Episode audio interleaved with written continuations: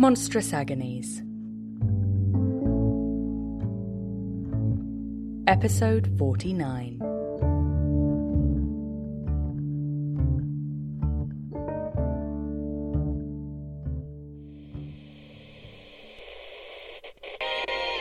Next.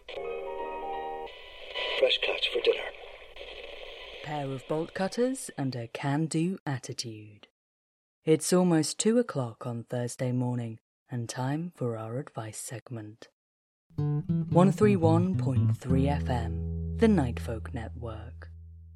Our first letter tonight comes from a listener under pressure to change their appearance. My mother is getting married next autumn. I'm happy for her, I am. And her fiance's nice, normal. It's nice to see her happy. And they're nice together. It's. it's nice. She asked me to be a bridesmaid along with my sisters, which I'm happy to do and actually looking forwards to it. But my mother and I have never really gotten along with my decisions on how to style myself. She doesn't approve of my tattoos or the way that I dress, but she doesn't usually make a big deal out of it, aside from the odd joke here and there. But for the wedding, she's asked me to grow out my mane. I don't really like my mane. It's thick and hot and I can't do anything with it, and I found I like shaving it off in the recent months. Everyone else seems to like my lack of hair. My boyfriend loves it, my dad is supportive, my sisters think it's fun, and my co workers think it's cool. And then there's my mum, who passive aggressively asks whether I'm thinking of growing it out for the wedding.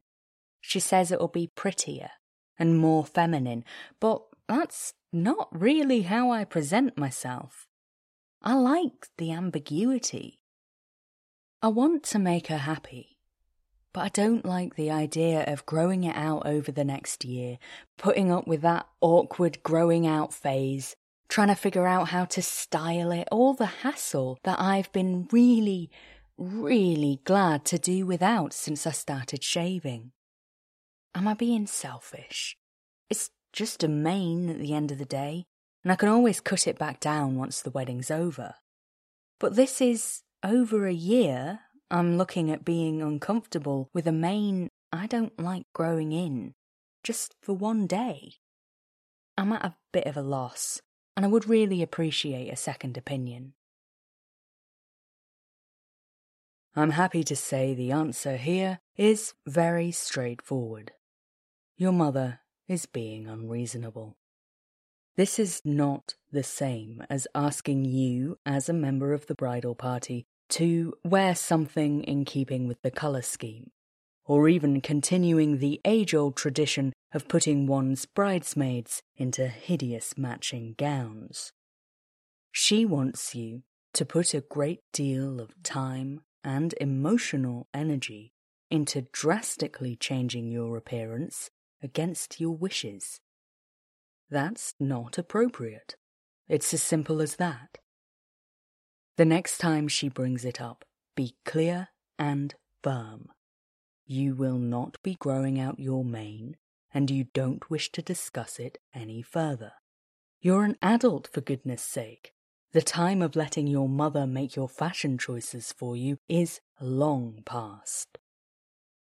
Depending on your relationship, you may want some support in maintaining this boundary. You say your sisters think your lack of mane is fun. If you haven't already, let them know about this disagreement between you and your mother. It's not about making them pick sides. You just want to let them know that there is some conflict here and that your position is non negotiable. Hopefully, that will help them nip the matter in the bud if your mother brings it up with them in private. You say that it's only a mane, and you can always cut it back down again. But the issue here isn't the mane itself. It's your mother's belief that she has the right to dictate your appearance, even down to your gender presentation. That's unacceptable. She won't be happy to hear you set this boundary. But fortunately, she has an entire year to get used to it. The only thing you can do is communicate your feelings and leave her to deal with her own. Looking for a vintage that will change your fortunes? Wanting a drink to die for? Follow me down to Monty's Vaults for the best drink of your life. You won't drink anything else once you've got your cask from the vaults today. Monty's Vaults. For the love of God. Next tonight, a listener whose yen for travel is getting in the way of their relationship. People always expect me to be a history buff. They think that with my lifestyle, I must be up on the goings on of every century I visit, up to date with the fashion, the politics, that I can take one look at the architecture and the style of someone's shoes and know exactly when I am. It doesn't work like that, of course. Partly, there's no need to swat up. If you seem strange and out of place, people assume you're either a foreigner or a weirdo and leave you to it. I try to keep roughly right according to the time period I'm travelling to, especially when it comes to trousers. You would not believe the amount of information in a person's trousers. You really don't want to rock up wearing anti surveillance leggings when you should be in hose and breeches. Really gives the game away. Besides, I think it misses the point slightly. Researching everything beforehand, planning for every eventuality, deciding who you're going to try and meet and what events you want to be present for. I prefer to find out, I don't know, what Sally the kitchen maid does on her days off, or where you can buy the best sausage sandwich of the century. Back or forwards, there's always days off, and there's always sausage sandwiches. I just like to live, I suppose. Whenever I am, I just want to live. Unfortunately, it's that kind of attitude that's got me into this pickle. I met someone. I'd love to say that our eyes met across a crowded room to a swell of romantic strings, but we actually met in a bar brawl in Cheapside back in 1538. I love the 16th century. It's nothing like it for a bit of good old dirty chaos. We just don't get fights like that anymore beer spilling on the floor, fists and teeth and bar stools flying. Valhalla schmalhalla, give me a Tudor pub on a Saturday night any day. Anyway, this guy, huge fella, built like a brick shit, a big brick thing, he had me in a headlock. And there was this crash, and I looked up, and oh. Wild hair, doublet hanging open, split lip, breathing heavy, one gold hoop glinting in his ear. My Alexander. He'd cracked the guy in the head with a beer mug, sent him reeling, and together we tumbled him over a table and hightailed it out of there. The adrenaline was pumping, and yeah, we'd just met, but I was bleeding and he was gorgeous, so when he asked me back to his rooms to help me clean up, you bet I said yes. One thing I can tell you about time travel any century you like, it's easier than you think to find other queer people. Uh, men, at least. I don't really know where the women go. I've, uh, well, I've never needed to. Anyway, obviously, this is great. He's great. I love him. He's like a big, sexy pirate, but with less scurvy and better manners. Why, in God's name, we ever let big poofy shirts go out of style, I will never know. And obviously, I haven't told him about me, about when I'm from, about where I go when I'm not in London. I mean, I'm actually usually in London, bit of a homebody, I suppose, just not the London he knows, will ever know, can ever know.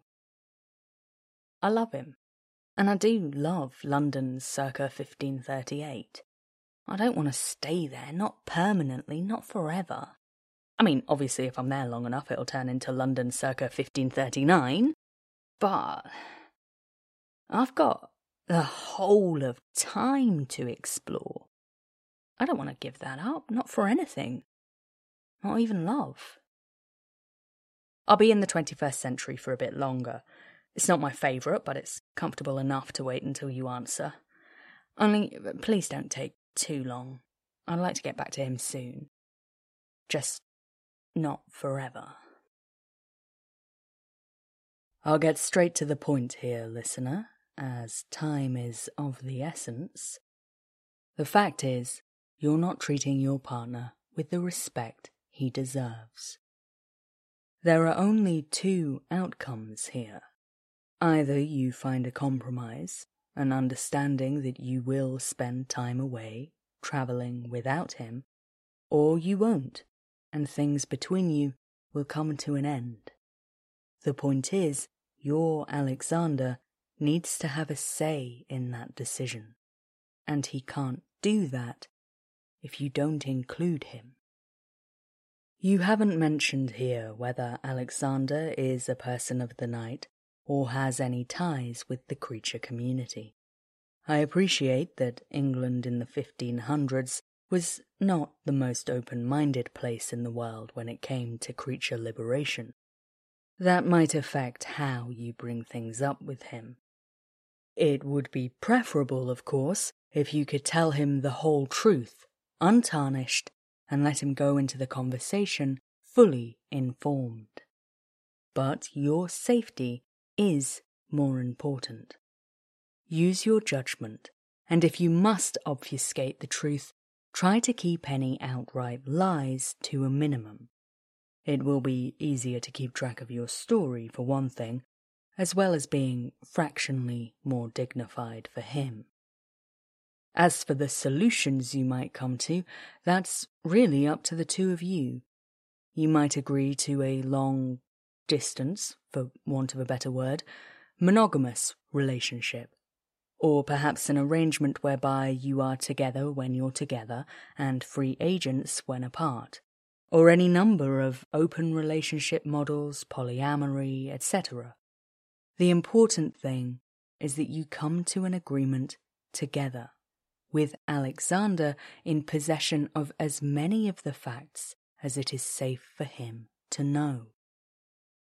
And if he cannot be happy with a sporadically absent partner, and you cannot be happy without regular travel, then I'm afraid you're simply not right for each other.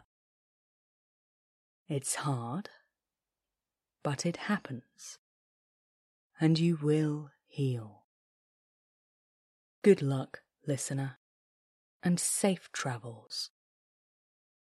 We're shifting gear next this evening to celebrate the annual charity auction held by the nine great families of the Rapturous Dawn. This year, the families are raising money for the conservation of will o' the wisp habitats and other. Questioned in or on earlier. Very apt. Go on. I would never add anything else.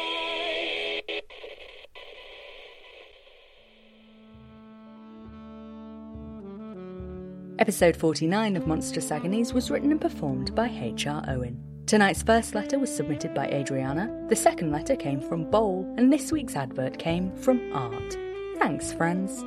See the show notes for how you can submit your own letters, suggestions, and ads. Hello and welcome to our latest supporters on Patreon, Summer, Lily, and LH. Join them at patreon.com slash monstrousagonies. You can also make a one-off donation at kofi.com slash hrowen and help us grow our audience by sharing with your friends and familiars and following us on Tumblr at Monstrous Agonies and on Twitter at monstrous underscore pod. This podcast is distributed under a Creative Commons Attribution Non-Commercial Share-alike 4.0 international license. The theme tune is Dakota by Unheard Music concepts. Thanks for listening, and remember the real monsters are the friends we made on the way. Hello, friends, Hero here. I wanted to take a moment to tell you about a wee podcast I think listeners of Monstrous Agonies would really enjoy. The Children of Room 56 follows Sam Moss and her tight knit group of friends as they investigate the mysteries of Spiritsford, a very nice, normal, ordinary town. And they enjoy it at least until one of their own disappears, and Sam and her friends must fight to find him. The Children of Room 56 release mini episodes on the last Friday of each month, and will do so until their first season launches in 2022. These mini episodes are a great introduction to the world and the characters, so have a listen and whet your appetite. The Children of Room 56 is part of the Listless Network. Find out more about their shows at www.listless.ga. You can also find the Children of Room 56 on Twitter, Tumblr, TikTok, and Instagram at Room56pod. Or jump straight in and get listening on your podcatcher of choice.